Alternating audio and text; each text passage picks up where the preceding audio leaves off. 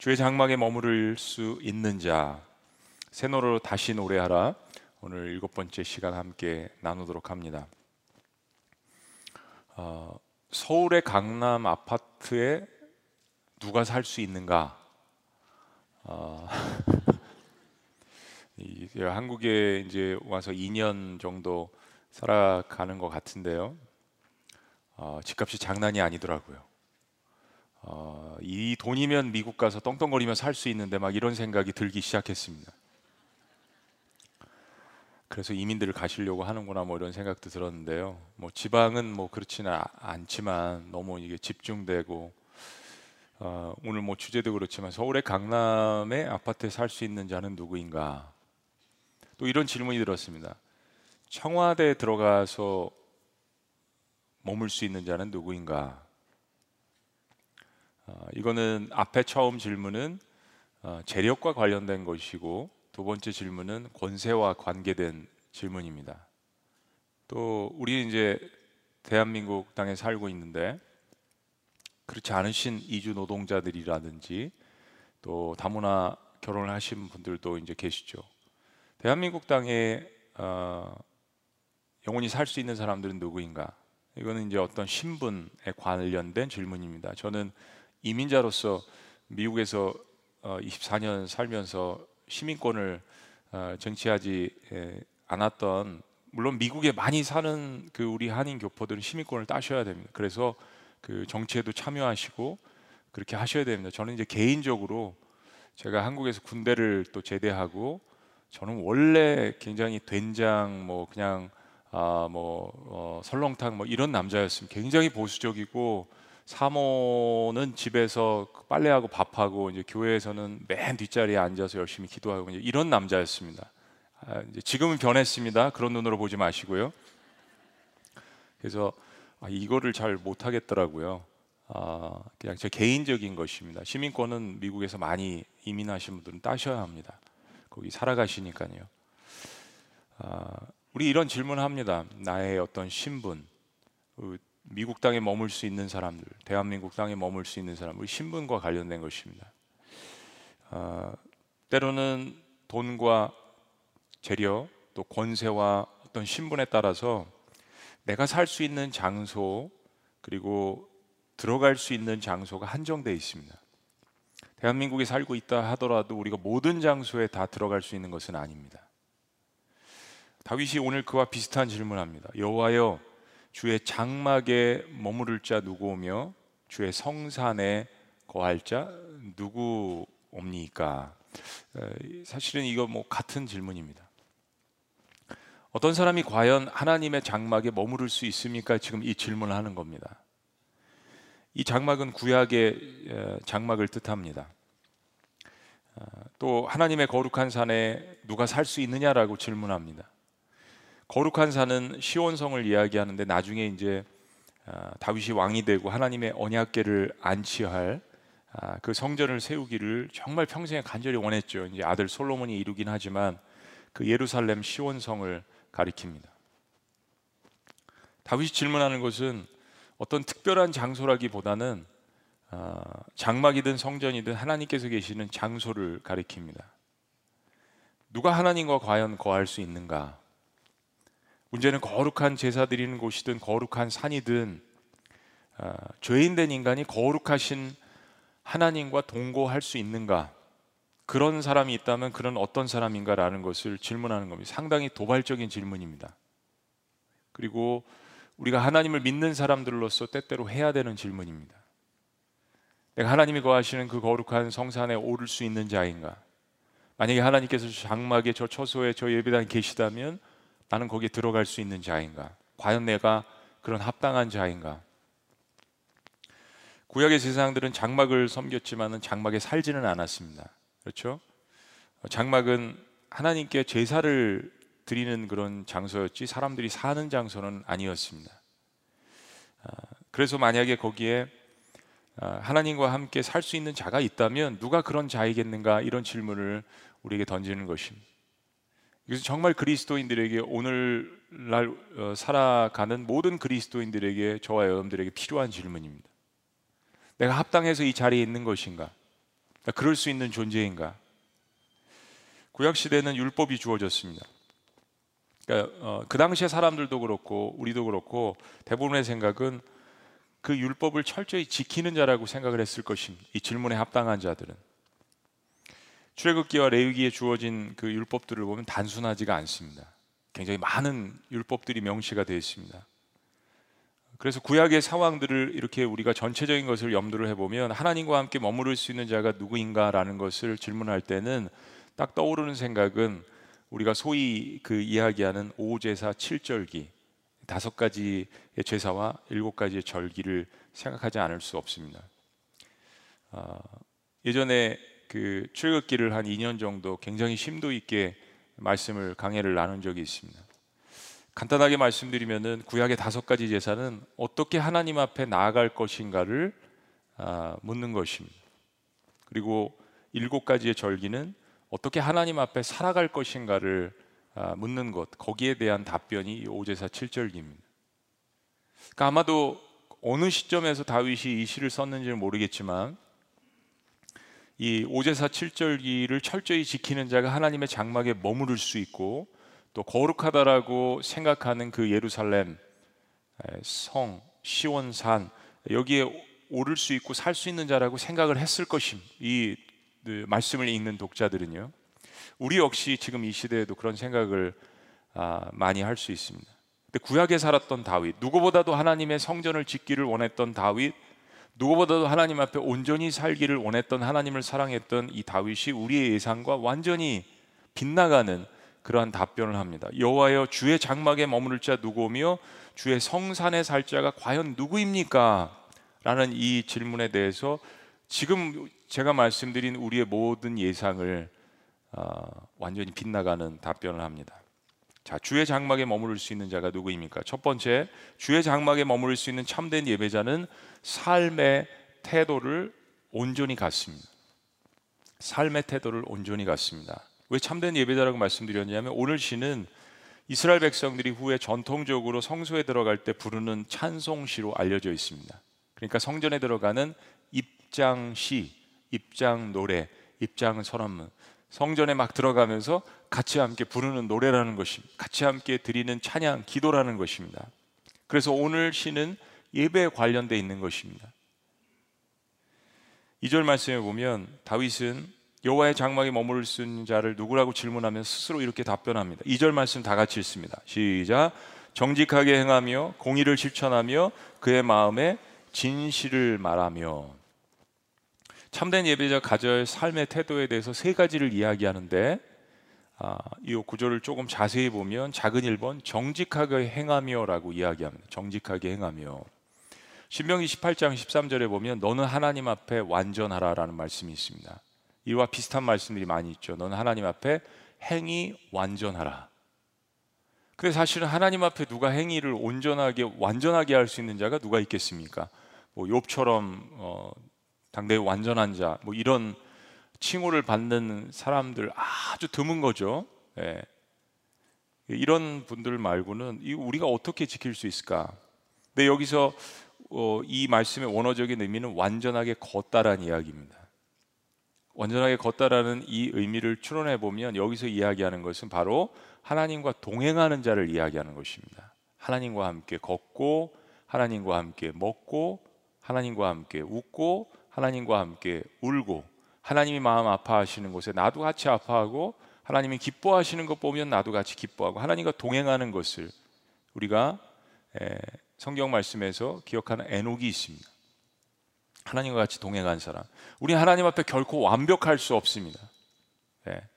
예수님 다시 오시는 그날까지 완전히 영화되는 그날까지 우리는 결코 완벽할 수 없습니다. 그러나 하나님과 동행하는 삶을 기쁘게 추구할 수는 있죠.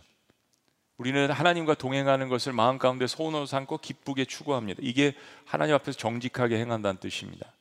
또 한 구절은 공의를 실천한다라고 이야기했습니다. 하나님과 동행하는 사람은 이웃에게 공의를 행하는 사람입니다.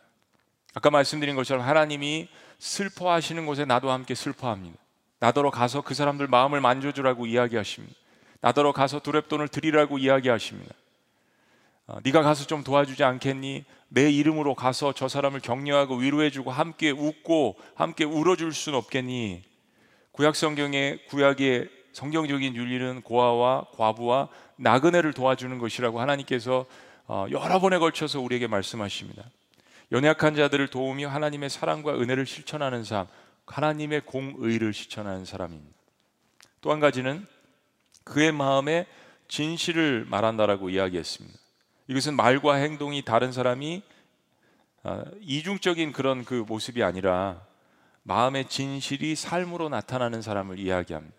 우리 사람을 대하다 보면 이 사람이 말하는 것과 행동하는 것이 일치되는구나라는 것을 깨닫습니다. 우리는 그것을 투명성, transparency라고 이야기합니다. 저 사람 집에 뭐 은행에 잔고가 얼마가 있고 숟갈이 몇 개 있고 이것을 투명성이라고 이야기하지 않습니다.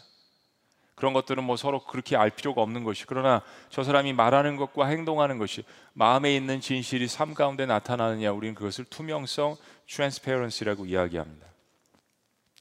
사실 모든 율법과 제사와 절기의 핵심을 살펴보면 하나님의 백성으로서 하나님 백성답게 살아가는 것에 초점이 맞춰져 있습니다. 오랫동안 400년 이상 이스라엘 백성들은 이집트에 살았습니다. 언제부터 그들이 노예로 됐는지 모르겠지만 어느 시점부터 그들은 노예된 삶을 살았습니다. 그들은 이집트의 문화에 깊숙이 젖어 있었습니다. 하나님께서는 그들을 출애굽시켜서 이제는 하나님의 백성으로 만들어가는 과정 가운데서 하나님의 백성은 이렇게 예배하고 이렇게 찬송하고 이렇게 사람들을 대하고 이런 마음의 자세를 갖고 이런 삶의 자세를 갖는 것이야 라고 해서 하나님께서 주신 것이 오제사 7절기였습니다. 하나님을 기억하고 하나님의 은혜를 망각하지 말고 주변의 이웃들을 하나님이 사랑하듯이 그렇게 살피는 것 그런 공동체를 꿈꾸셨던 하나님께서 그들에게 주셨던 것이 바로 율법이었습니다. 다시 말해서 하나님과 동행하며 그분의 공의를 실천하고 예배자의 마음에 심겨진 진실대로 살아나가는 것 이 참된 예배자의 어떤 삶의 태도, 마음 그 자가 하나님과 같이 머무를 수 있는 자라고 이야기합니다. 자, 두 번째, 누가 주의 장막에 머무를 수 있습니까? 주의 장막에 머무를 수 있는 참된 예배자는 이웃과도 화평하는 자라고 이야기합니다. 주변에 있는 사람들과 화평하는 자. 소극적인 의미에서 예배자가 하지 말아야 될 태도에 대해서 이야기합니다. 첫째는 해야 될 태도에서 이야기했다면 두 번째는 이제 하지 말아야 될 태도들에 대해서 이야기합니다. 철저히 주변의 눈에 보이는 가까이 있는 사람들과의 관계에 대해서 이야기합니다. 3절 말씀. 다 같이 읽습니다. 시작. 그의 혀로 남을 허물하지 아니하고 그의 이웃에게 악을 행하지 아니하며 그의 이웃을 비방하지 아니하며 한 구절씩 의미를 조금씩 보면요. 그의 혀로 남을 허물하지 아니하고 다른 사람을 중상모략하는 행위를 이야기하는 것입니다. 다른 사람의 허물을 들춰내고 그게 아닌데 또 반대로 이야기하고 그의 이웃에게 악을 행하지 아니하며 다음 두 구절을 보면 이웃이란 말이 쓰러져 있습니다. 그러니까 우리가 누구를 중상모략하고 누구를 힘들게 할 때는 다 주변에 있는 사람들이죠. 가까이 있는 사람들입니다. 같은 교인일 수 있습니다. 직장 동료일 수 있습니다. 심지어 가족일 수 있습니다. 형제들 간에도 그럴 수 있지 않습니까? 내 주변에 있는 사람들에게 악을 행하지 말라라는 이 이야기를 참된 예배자에 대한 두 번째 조건으로 주님께서 이야기하십니다. 다시 한번 반복합니다. 그의 이웃을 비방하지 아니하며 하나님께 예배하러 나아가는 자는 자신의 이웃에 대해서 함부로 이야기하지 않고 험담하고 모략하지 않고 그 이웃에 대해서 악한 일을 도모하지 않습니다. 우리는 늘 무엇에 대해서 비방하고 어, 그런 이야기를 비평을 할 때 그 비평으로 내가 판단받을까 우리는 조심해야 합니다. 예수님도 그런 말씀을 하셨고 사도 바울 서신에도 그런 이야기들이 여러 번 나타나 있습니다. 하나님께 예배하러 나아가는 자는 자신의 이웃에 대해서 함부로 이야기하지 않습니다. 험담하지 않습니다. 모략하지 않습니다. 그 이웃에 대해서 악한 일을 도모하지 않습니다. 마태복음 5장에 보면 예수님께서 예배하러 마치 어, 이 시원성에 올라가는 자들을 향해서 말씀 이렇게 하셨습니다. 어, 절기 때만 되면 수많은 흩어졌던 디아스포라 유대인들이 예루살렘에 수십만씩 혹은 백만 명 이상씩 모이는데 아마도 그런 장면을 보시면서 주님께서 이런 이야기를 하시지 않았나 생각합니다. 22절 나는 너에게 이르노니 형제에게 노하는 자마다 심판을 받게 되고 형제를 대하여 라가라 욕이죠 하는 자는 공에 잡히게 되고 미련한 놈이라 하는 자는 지옥 불에 들어가게 되리라. 그러므로 다 같이 시작. 그러므로 예물을 재단에 드리다가 거기서 내 형제에게 원망 들을 만한 일이 있는 줄 생각나거든 예물을 재단 앞에 두고 먼저 가서 형제와 화목하고 그 후에 와서 예물을 드리라. 아, 예배를 지금 드리는 중에 기도하는 중에 말씀을 듣는 중에 그러한 찔림이 마음 가운데 일어날 때 하나님께서 재단에 가져온 그 예물을 거기에 두고 가서 화목하게 하고 오라는 이 말씀 정말 우리 그리스도인들이 되새겨야 하는 이야기입니다. 하나님께서 예배 가운데서 무엇을 중요하게 생각하시는지 어떤 것을 우리의 마음과 삶 가운데 받기를 원하시는지를 예, 아들을 이 땅에 보내셔서 그 아들을 통하여서 우리에게 해주시는 말씀입니다. 예물을 제단 앞에 두고 먼저 가서 형제와 화목하고 그에 와서 예물을 드리라. 주의 장막에 머무를 수 있는 자는 이웃과도 화평하는 자라고 이야기하십니다. peacemaker. 내가 가는 곳마다 사람들이 홍해가 갈라지듯이 쫙 갈라지는 것이 아니라 내가 가는 곳마다 아, 사람들 마음이 화합할 수 있는 그런 사람 얼마나 복된 자입니까? 하나님과 함께 머무를 수 있는 자라고 이야기합니다. 예배하러 올라가면서 마음의 증오심이 가득함으로 하나님 앞에 나아갈 수는 없지 않습니까? 누가 주의 장막에 머물 수 있습니까? 세 번째, 주의 장막에 머무를 수 있는 참된 예배자는 온전히 분별하는 자입니다. 온전히 분별하는 자. 지금 이 시대에 여러분들이 성령의 은사를 간구하신다면 첫 번째로 어떤 다른 것이 아닌 영적인 분별의 은사를 구하시기를 바랍니다. 4절 말씀 다 같이 읽습니다. 시작. 그의 눈은 망령된 자를 멸시하며 여호와를 두려워하는 자들을 존대하며 그의 마음에 서원한 것은 해로울지라도 변하지 아니하며 다시 봅니다. 그의 눈은 망령된 자를 멸시하고 여호와를 두려워하는 자들을 존대하며 상반된 이야기를 하는데 이 두 가지는 같은 이야기입니다. 참된 예배자는 망령된 자, 즉 하나님을 경외하는 자를 멸시한다라는 이야기입니다. 다윗이 골리앗과 어, 싸움을 하면서 그런 이야기를 했습니다. 하나님, 저 이방인이 하나님을 욕되게 합니다. 하나님 본때를 보여주세요. 제가 참지 못하겠습니다. 예배자의 눈은 하나님을 업신여기는 자들을 향하여서 아, 그들을 멸시합니다. 근데 하나님을 경외하는 자들은 존중합니다. 이건 상당히 극단적인 이야기 같지만 두 개의 다른 조건인 것 같지만 사실은 이것은 하나로 보셔야 합니다. 진실과 거짓에 대해서 진실한 자들과 그렇지 않은 자들을 내 삶 가운데서 구별 구분하고 분별할 줄 아는 것이 곧 영성입니다. 영성이 깊이가 있다라고 이야기하면서 나 영적으로 괜찮은 사람이라고 이야기하면서 진실과 거짓을 분별하지 못하고 하나님을 멸시하는 사람들과 하나님을 예배하는 사람들을 구분하지 못하는 영성은 하나님 앞에 온전한 예배자로 설 수가 없습니다. 왜냐하면 하나님께서 너무 그러한 것들을 가증하게 여기시기 때문입니다. 이것은 내 스스로에게 있는 지혜가 아닙니다. 우리는 그것을 분별할 수 있는 지혜가 내 안에 태초부터 없습니다. 내가 하나님을 온전히 바라보고 하나님을 사랑할 때 하나님께서 우리에게 주시는 분별력이요 지혜입니다. 때문에 참된 예배자는 하나님 앞에 기도하며 결심하고 약속한 것들은 자신의 생명보다 더 소중하게 여깁니다. 이어지는 말씀 그의 마음에 서원한 것은 해로울지라도 변하지 아니하며 참된 예배자들은 하나님께서 주시는 온전한 분별력이 있기 때문에 하나님 앞에 약속한 것은 그것을 지키는 가운데 지금 내가 당장 손해 보는 것 같고 해로운 것 같더라도 하나님과의 의리가 더 중요하기 때문에 지금의 손해를 두려워하지 않습니다. 내가 지금 예배하는 그분이 어떤 능력을 갖고 계신 분인지 알기 때문입니다. 그분이 어떻게 내 모든 것들을 아, 손해 보는 것들을 갚아주시는 분인지를 알기 때문입니다. 마지막 네 번째, 누가 주의 장막에 머무를 수 있습니까? 주의 장막에 머무를 수 있는 참된 예배자는 어, 물질에 대해서 자유한 자입니다. 물질에 대해서 자유한 자. 5절은 예배자의 물질에 관한 몇 가지 교훈을 이야기합니다. 우리의 예상을 빗나가는 이야기를 마지막에 합니다.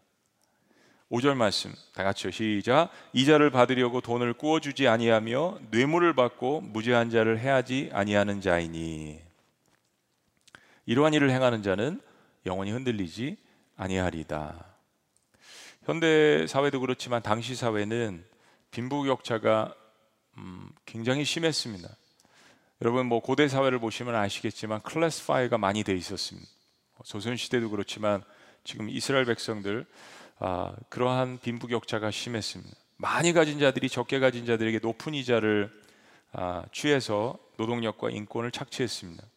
기록들의 문헌에 보면 무려 이자를 50% 먹였다는 그런 기록들도 눈에 띕니다. 근데 하나님의 법칙은 무이자 대출입니다. 무이자 대출. 아, 누가 형편이 어려운 사람이 있어서 도움을 요청할 때 내가 그 돈을 아, 구워줄 때는 그 돈을 못 받을 생각으로 주어야 합니다. 저는 잠언 말씀과 이런 시편과 아, 구약에 있는 이 윤리를 통해서 깨닫게 됐습니다. 그리고 그것을 돈을 어, 꾼 사람은 그것을 정말 갚을 생각으로 그것을 빌려야 합니다. 그리고 그것을 꾸어준 사람은 그것을 못 받을 수 있다는 생각으로 꾸어주는 것입니다. 이런 마음들이 서로가 만날 때 돈 때문에 물질 때문에 의리가 상하지 않는 것입니다. 그리고 하나님의 방법은 무이자 대출입니다. 이스라엘 백성들에게는 이것이 역사적으로 계속해서 엄청난 문제가 됐습니다. 여러분 기억나세요? 이스라엘이 회파되고 성전과 성벽이 회파된 엄청난 아픔과 고난의 시기를 겪던 바벨론 포로 시절이 지나가면서 느헤미야가 어, 다시 성벽을 재건하고자 예루살렘에 왔을 때 이스라엘 백성들이 갖고 있던 문제가 바로 이 문제였습니다. 갖고 있는 사람들이 갖지 못한 사람들에 대해서 엄청난 이자를 착취하는 같은 동족끼리 같은 사람들끼리 같은 이웃끼리 그것을 통하여 사람들의 마음이 갈라져 있었습니다. 서로에게 상처를 주고 있었습니다. 하나님은 이런 행위에 대해서 매우 분노하셨습니다. 느헤미야도 이것을 여러 번 꾸짖었습니다. 물질은 깊이 생각해 보면 제가 깨달은 것은요 목회하면서 어, 너무 많이 가져도 거기에 노예가 되고 너무 없어도 거기에 노예가 됩니다. 물질은 우리가 잘 다스리지 않으면 우리를 노예가 되게 만듭니다. 기독교 공동체 원리는 하나님의 극률의 마음으로 서로가 서로를 돕는 것입니다. 자발적인 마음으로 하나님께서 도저히 갚을 수 없는 은혜를 나에게 주셨기 때문에 나도 다른 사람들을 그럼 돕는 마음으로 엄청난 물질의 축복과 재력의 축복을 주셨다면 당연히 모든 것이 나에게 온 것이 아니라 하나님께서 나에게 무엇인가 은혜를 베풀어 주셨기 때문에 나도 그 은혜를 나눈 것입니다. 초대교회에 그런 놀라운 역사가 일어나지 않았습니까? 여러분들에게 재산을 다 팔으란 이야기가 아닙니다. 여러분들의 믿음의 분량입니다. 근데 자발적인 마음으로 감사하는 마음으로 아나니아와 삽비라의 마음이 아니라 정말 받은 은혜가 감사해서 십시일반으로 서로가 함께 돕는 그런 공동체 그들이 하나님을 온전히 예배했기 때문입니다. 그 예배 가운데 주신 은혜가 너무나도 커서 다른 사람들의 아픔이 보이기 시작한 것입니다. 다른 사람들의 눈물이 보이기 시작한 것입니다. 저희 지구촌 교회는 그런 하나님의 은혜와 그런 하나님의 극률이 여기심이 충만한 것을 보게 됩니다. 여러분들도 어려운 환경 가운데 그러한 구제 헌금과 또 여러 가지 헌금을 통하여 다른 사람을 섬기고 그러한 것이 아니더라도 여러분들 스스로가 그렇게 함께 돕는 그런 아름다운 성도님들 그러한 목장 교회가 저에게 충만한 것을 보게 됩니다. 오늘 시편 기자인 다윗이 하나님의 성막에 머무를 수 있는 자의 마음의 태도와 삶의 방식에 대해서 이야기합니다. 성막은 거룩한 것이고 삶은 우리의 현장이죠. 영문 바뀝니다. 장막 바뀝니다. 삶의 현장에서 온전히 우리가 살아갈 때 사실은 장막의 제사가 의미가 있는 것입니다. 이것은 어떤 특정한 장소를 이야기하는 것이 아닙니다. 우리의 삶의 모든 영역이 사실은 주님을 만날 수 있는 장소라고 우리는 히브리서 말씀을 통하여서 몇 주간 보았습니다. 하나님은 성막에만 계시는 분이 아닙니다. 예루살렘만 계시는 분이 아닙니다. 그리심 산에만 계신 분이 아닙니다. 사마리아 성에만 계신 분이 아닙니다. 예루살렘 성 시온에만 계신 분이 아닙니다. 예배당에 공예배 드리는 곳에만 나타나시는 하나님이 아닙니다. 오히려 하나님은 우리의 삶의 모든 부분에서 예배 받으시기를 원하십니다. 우리 하나님을 제한하지 말아야 합니다. 하나님의 역사는 어느 곳에서든지 일어날 수 있습니다. 엘리야가 바알과 아세라 아, 신을 섬기는 그러한 850명과 대적해서 승리를 거둔 이후에 그의 마음이 우울증에 걸렸고 어려움에 처했을 때 하나님께서 그를 만나 주신 장소는 광야였습니다. 하나님은 어느 곳에서든지 우리를 만나 주실 수 있습니다. 죽기를 간구했던 로뎀나무에서 하나님께서 만나 주셨습니다. 아무것도 없는 광야에서 하나님께서 이스라엘 백성들을 만나 주시지 않았습니까? 여러분 우리가 어, 사람들을 사랑하지만 아직 예수님을 믿지 않는 사람들에게 전도하면서 특별히 이제 블레싱 전도 집회 같은 때 어떻게 해서든지 이제 교회에 나오게 하시려고 참 애를 많이 쓰십니다. 그 눈물을 여러분들의 눈물을 많이 보았습니다. 작년에 코로나 한복판에서 어떻게 그렇게 전도를 많이 하셨는지 너무 목회자로서도 감격되고 너무 놀라운 일들입니다. 여러분들의 눈물의 기도가 있습니다. 가끔 주일에도 뭐 10년 기도했어요. 목사님 20년 기도한 게 응답이 됐어요. 이런 눈물을 봅니다.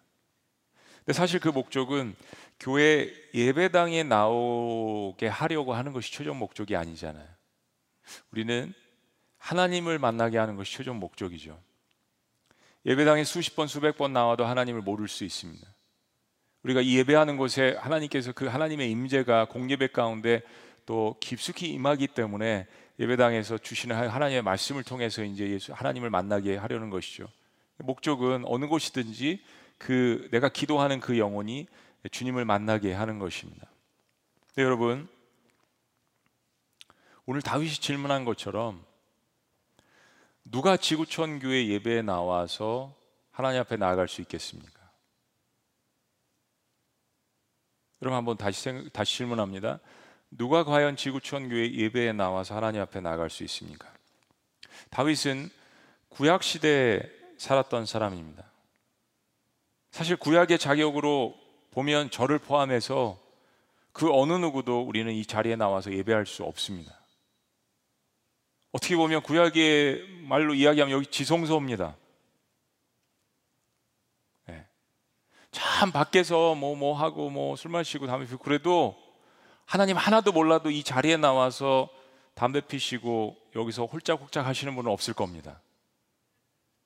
왜냐하면 그분들도 여기가 지성소라는 걸 알기 때문입니다. 이 건물이 아니라 예배하는 장소라는 것을 알기 때문입니다. 근데 정말 구약의 기준들을 보면 우리 지성소에 들어갈 수 없는 사람들입니다. 그런데 어떻게 누구나 하나님의 지성소에 하나님의 성막에 하나님의 성산에 들어갈 수 있는 놀라운 일이 어떻게 주어졌습니까? 히브리서 기자는 이렇게 이야기합니다. 히브리서 9장 그리스도께서 장래 좋은 일의 대제사장으로 오사 손으로 짓지 아니한 곳 이런 곳이 아니란 이야기입니다. 장소가 아니란 이야기입니다. 건물이 아니란 이야기입니다. 손으로 짓지 아니한 곳 이 창조에 속하지 아니한 더 크고 온전한 장막으로 말미암아 이건 최상급을 이야기합니다. 완전한 성막 그리스도의 몸을 가리키는 거죠. 염소와 송아지의 피로 아니하고 오직 자기 피로 영원한 속죄를 이루사 단번에 성소에 들어가셨느니라. 염소와 항소의 피와 및 암소지의 죄로 부정한 자에게 뿌려 그 육체를 정결케 하거든. 구약의 제사도 구약의 동물의 제사도 의식도 정결케 할 수 있는 그런 부분들이 있다면 그게 하나님이 허락하신 것이라면 하물며 14절 영원하신 성령으로 말미암아 흠 없는 자기를 하나님께 드린 그리스도의 피가 어찌 너희 양심으로 죽은 행실에서 깨끗하게 하고 살아계신 하나님을 섬기게 못하겠느뇨 할 수 있다란 이야기죠. 구약도 그렇게 했다면 예수 그리스도의 피를 의지해서 예수 그리스도의 십자가의 사건을 의지해서 예수 그리스도의 부활을 의지해서 성령 안에서 하나님께 나아가는 그 자들을 왜 하나님께서 예배 가운데 받지 않으시겠느냐? 충분히 더 할 수 있다란 이야기죠. How much more? 얼마나 더 큰 힘과 능력 가운데 하나님의 백성들이 예배하며 하나님 앞에 나아갈 수 있느냐라는 것이죠. 얼마나 가슴 뛰는 이야기입니까? 15절 다 같이 읽습니다. 시작. 이를 인하여 그는 새 언약의 중보니 peacemaker, mediator, reconciliator 주님께서 하늘과 땅의 중보자가 되셨다는 이야기입니다. 주님께서 모든 깨어진 것들의 화평자가 되셨다는 이야기입니다. 이를 인하여 십자가 사건을 인하여 그는 새 언약의 중보자니 이는 첫 언약 때 범한 죄를 속하려고 우리가 우리가 다 mess up한 거 우리가 엉망진창으로 만들었던 거 그 언약을 모든 것들을 배반하고 하나님 앞에 죄를 범하고 사람들에게 죄를 범한 그 죄를 속하려고 사하시려고 주구사 부르심을 입은 자로 하여금 영원한 기업의 약속을 얻게 하려 하십니다. 이 베네핏이 이 모든 유익이 바로 십자가를 의지하는 모든 사람들에게 주어졌다는 이야기입니다. 우리에게는 이런 엄청난 특권이 주어졌습니다. 그렇다면 여러분 우리가 오늘 읽고 묵상하는 시편 15편을 폐기해야겠습니까? 이 조건들을 무시해야겠습니까? 아닙니다. 여러분 신앙을 역설이라고 말씀드렸습니다. 우리는 율법을 주님께서 두 가지 말씀을 하신 것. 율법을 폐하러 오신과 동시에 완성하셨다고 했습니다. 그 의미는 뭐냐면 필요 없으니까 폐하신 것이 아니라 주님께서 다 이루셨기 때문에 그래서 그 율법을 마감하신다는 이야기입니다. 그러나 그 율법의 뜻, 율법의 의미, 율법의 정신, 하나님을 사랑하고 이웃을 사랑하는 것으로 모든 것의 그 뜻을 주님께서 우리에게 밝히 알려주시지 않았습니까? 그런 의미에서 구약이 신약의 그림자가 된다면 신약은 구약을 완성하는 것입니다. 시편 15편은 15편은 여전히 우리에게 유효합니다. 하나님을 사랑하기 때문에 우리는 오히려 이 시편 15편을 더 외치면서 성서에 오면서 지성소에 오면서 본당에 들어오면서 예배 자리로 오면서 이 말씀을 외치고 암송하고 묵상하며 하나님께 여쭙는 것입니다. 여호와여 주의 성산에 오를 자 누구입니까? 하나님의 지성소에 들어갈 수 있는 자 누구입니까? 저는 부족하지만 여전히 하나님을 정직하게 어, 사랑하기를 원하고 제 마음의 진실을 드리기를 원하고 이웃을 극률히 여기는 그런 마음으로 나가기를 원합니다. 여전히 부족하지만 예수 그리스도가 내 안에 있기 때문에 그분과 함께 동행하는 삶을 살기를 추구하고 이것이 내 인생의 가장 큰 목표가 되기를 원합니다. 라고 외칠 수 있다라는 것입니다. 이 은혜를 아는 자들이 예배에 나가며 성산에 오르며 시원성에 영적인 시원성의 예루살렘 성에 들어가며 그리스도 예수 안에서 부를 수 있다라는 것입니다. 구약의 동물의 제사를 드리던 자들도 예루살렘 성에 그렇게 입성할 수 있었다면 이 땅을 창조하신 하나님 예수 그리스도의 이름을 부르며 십자가 부활의 능력에 의지해서 나가는 성도들은 얼마만큼 하나님을 더 섬기고 경배할 수 있지 않겠느냐 라고 우리에게 말씀해 주시는 것입니다. 사랑하는 여러분, 같은 노래를 부르더라도 은혜를 알고 부르는 사람과 그렇지 않은 사람은 감동이 다릅니다. 어떤 죄 가운데 나를 구원해 주셔서 성산에 오르게 하셨는데 어떠한 가운데서 내 허물을 다 싸매시고 주님께서 나를 이 자리에 부르셨는데 사랑하는 여러분 주의 장막에 들어가실 때 기쁨으로 감사함으로 때로는 회개하는 마음으로 들어가시는 여러분들이 되시길 주의 이름으로 축복합니다. 오늘 마지막 구절은 이렇게 이야기합니다. 이런 일을 행하는 자는 영원히 흔들리지 아니하리이다. 영원히 흔들리지 아니하리이다. 얼마나 멋진 우리에게 격려가 되는 이야기입니까? 다윗은 어, 신앙 안에서 성령 안에서 이 모든 것들을 다 보았나 봅니다. 이런 일을 행하는 자는 영원히 흔들리지 아니하리니 우리 인생의 창조주시며 주인이신 분을 찬양하는 자는 영원히 흔들리지 아니하시는 그 하나님 영원하신 하나님을 찬양하는 여러분들은 영원히 흔들리지 아니하시는 여러분들이십니다. 믿으시기를 주의 이름으로 축복합니다. 기도하시겠습니다.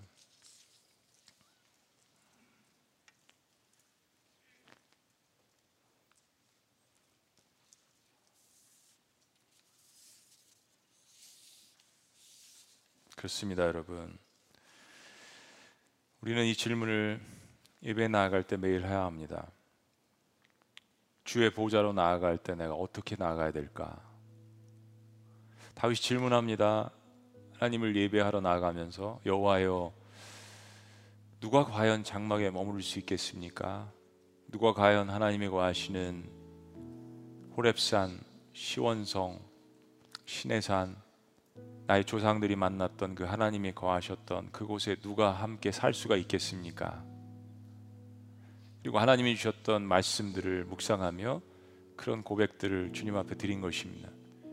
정직한 자, 완전할 수는 없지만 하나님과 동행하는 것을 즐거워하고 기뻐하는 자, 한 입으로 두말하지 않고 마음의 진실로 하나님을 대하고 이웃을 대하는 자, 하나님이 나를 극률히 여기신 것처럼 다른 사람들을 극률히 여기는 자, 하나님께서 그러한 자를 사랑하시지 않겠습니까?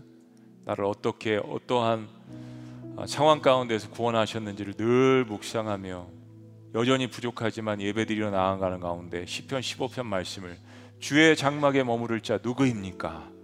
나에 대한 이야기입니다. 그럼에도 불구하고 내가 주의 장막의 지성소에 들어갈 수 있는 이 특권이 예수 그리스도의 보혈 안에 담대해 있다라는 것 얼마나 놀랍고 큰 하나님의 은혜입니까? 이 시대 모든 그리스도인들이 회복해야 될 하나님의 은혜인 줄로 믿습니다. 주의 보좌로 나아갈 때 어떻게 나아가야 할까? 주의 보좌로 나아갈 때 나 여전히 부족하나 나를 구원하신 주의 십자가 그것을 믿으며 가네 자격 없는 내 힘이 아닌 오직 예수님의 보혈로 완전하신 사랑 힘입어 나아갑니다. 할렐루야 놀라우신 이름 예수 그리스도 이름으로 기도합니다. 아멘. 우리 자리에서 일어나셔서 오늘 이 찬양을 부르실 때는 그런 의미로 이 찬양을 주님 앞에 시편 15편을 묵상하시면서 우리 주님 앞에 고백하며 나아가는 것입니다. 근데 혼자 나아가지 마시고 우리 공동체로서 연결된 마음으로 같이 이 찬양을 부르십니다. 그리고 어, 여러분이 중보기도 하시는 분들이 있죠. 아직 주님께로 나오지 못한 그러한 여러분의 지체들, 가족들, 주변에 있는 사람들을 함께 주님 앞에 이 시간 올려드리는 것입니다. 그들이 담대함으로 그들도 언젠가는 그들의 자격이 아닌 예수 그리스도의 공로로 나아갈 수 있도록 우리 그런 마음으로 이 찬양을 함께 공동체로서 드립니다. 주의 보좌로 주의 보좌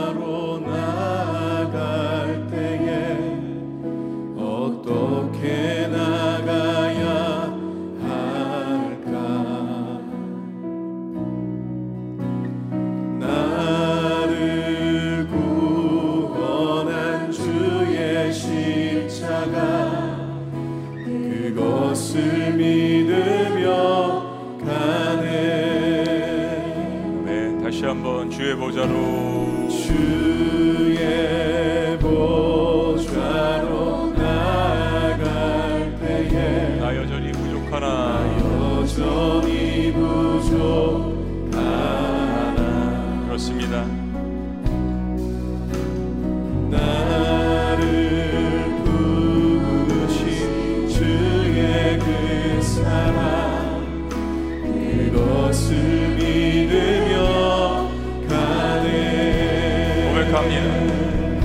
없는 내 힘이 아닌 자격 없는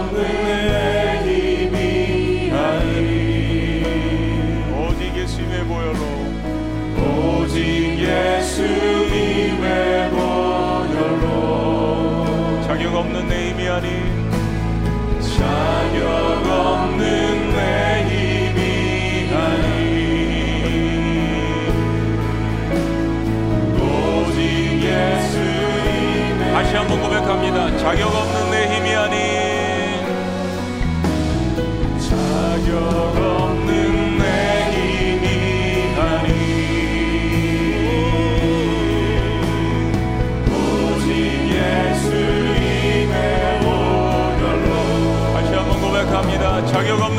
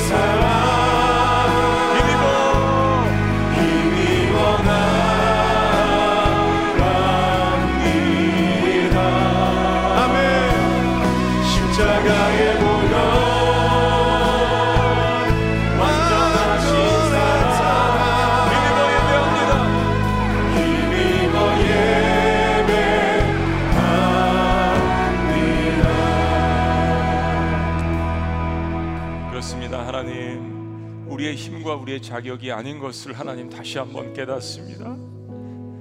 에, 동물의 제사가 아닌 내 힘과 자격과 내가 쌓은 공로가 아닌 하나님의 아들이신 그 거룩한 보혈을 통하여서 우리가 성소에 들어갈 수 있고 우리가 성성, 성산에 이룰 수 있고 우리가 호렙산에 들어갈 수 있고 시내산에 들어갈 수 있고 무엇보다도 하나님이 계신 그 영원한 천국의 하나님 나라에 들어갈 수 있음을 너무나도 감사합니다. 이 놀라운 고백 앞에 하나님 이 눈물의 시 앞에 감사의 찬송 앞에 하나님의 백성들이 어떠한 환경 가운데서도 흔들리지 않도록 주의 백성들을 우리 주님께서 붙들어 주시옵소서. 하나님 이 시간 우리의 연약한 성도들을 위하여서 올려드립니다. 우리 노간옥 성도님 폐암 수술 대기 중입니다. 그동안 폐기능 강화 준비를 잘하면서 정신적으로 담대하게 준비하게 하시고 집도하는 의사 선생님에게도 하나님의 은혜와 놀라우신 하나님의 역사하심 임할 수 있도록 인도하여 주시옵소서. 우리 박수아 성도님 엄마가 아기에게 간이식 수술을 합니다. 하나님 모녀의 모든 수술 과정을 친히 능력의 손길로 주님께서 지켜주시고 주님 보호하여 주시옵소서. 우리 김영 성도님 집장한 상기 진단으로 수술정 항암 치료를 토요일까지 받고 수술 여부를 결정합니다. 주님의 손길로 모든 과정을 평안하게 잘 감당하게 하여서 완치될 수 있도록 역사하여 주시옵소서. 우리 김양자 어머님 모매님 대퇴부 골절상을 입어서 인공관절 이식 수술을 하는데 건강과 재활 치료 잘 받아 건강하고 더욱더 하나님을 사랑하는 엄마가 될 수 있도록 역사하여 주시옵소서. 이 대본을 주님 앞에 올려드리고 여러분 개인의 기도 제목들과 여러분이 갖고 있는 중보 기도의 제목들을 성산에 올라가는 사람으로서 하나님이 계신 아, 그 장막에 거하는 자들로서 우리 다 같이 한번 아, 모든 기도의 제목들을 주님 앞에 올려드렸으면 좋겠습니다. 우리 주여 한번 외치시며 기도합니다. 주여.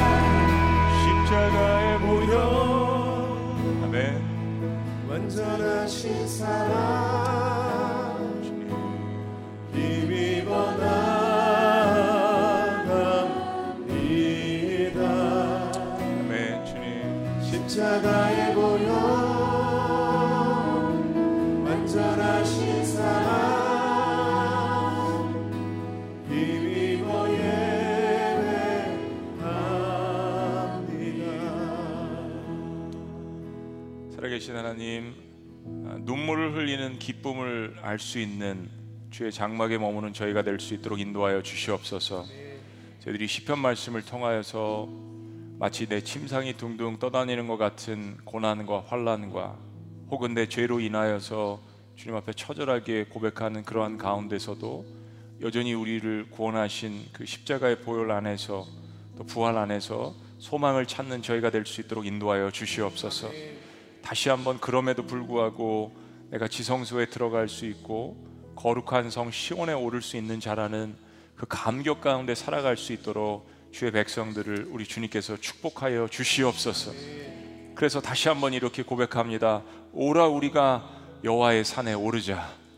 부족하지만 담대한 마음으로 그 주님의 산에 오를 수 있는 저희가 될 수 있도록 축복하신 것 감사합니다. 놀라우신 이름 예수 그리스도 이름으로 기도합니다. 아멘. 우리 오늘은 축도 대신에 이미 기도 다 했고 오라 우리가 여호와의 전에 이르자 우리 이 찬양을 같이 한번 하시면서 어, 자연스럽게 찬양 몇 번 하시고 또 주변에 인사하시고 돌아가시는 우리 그런 시간을 갖도록 하겠습니다. 축제입니다. 오라, 우리가 여호와의 산에 오르자 우리 다 같이 함께 찬양합니다.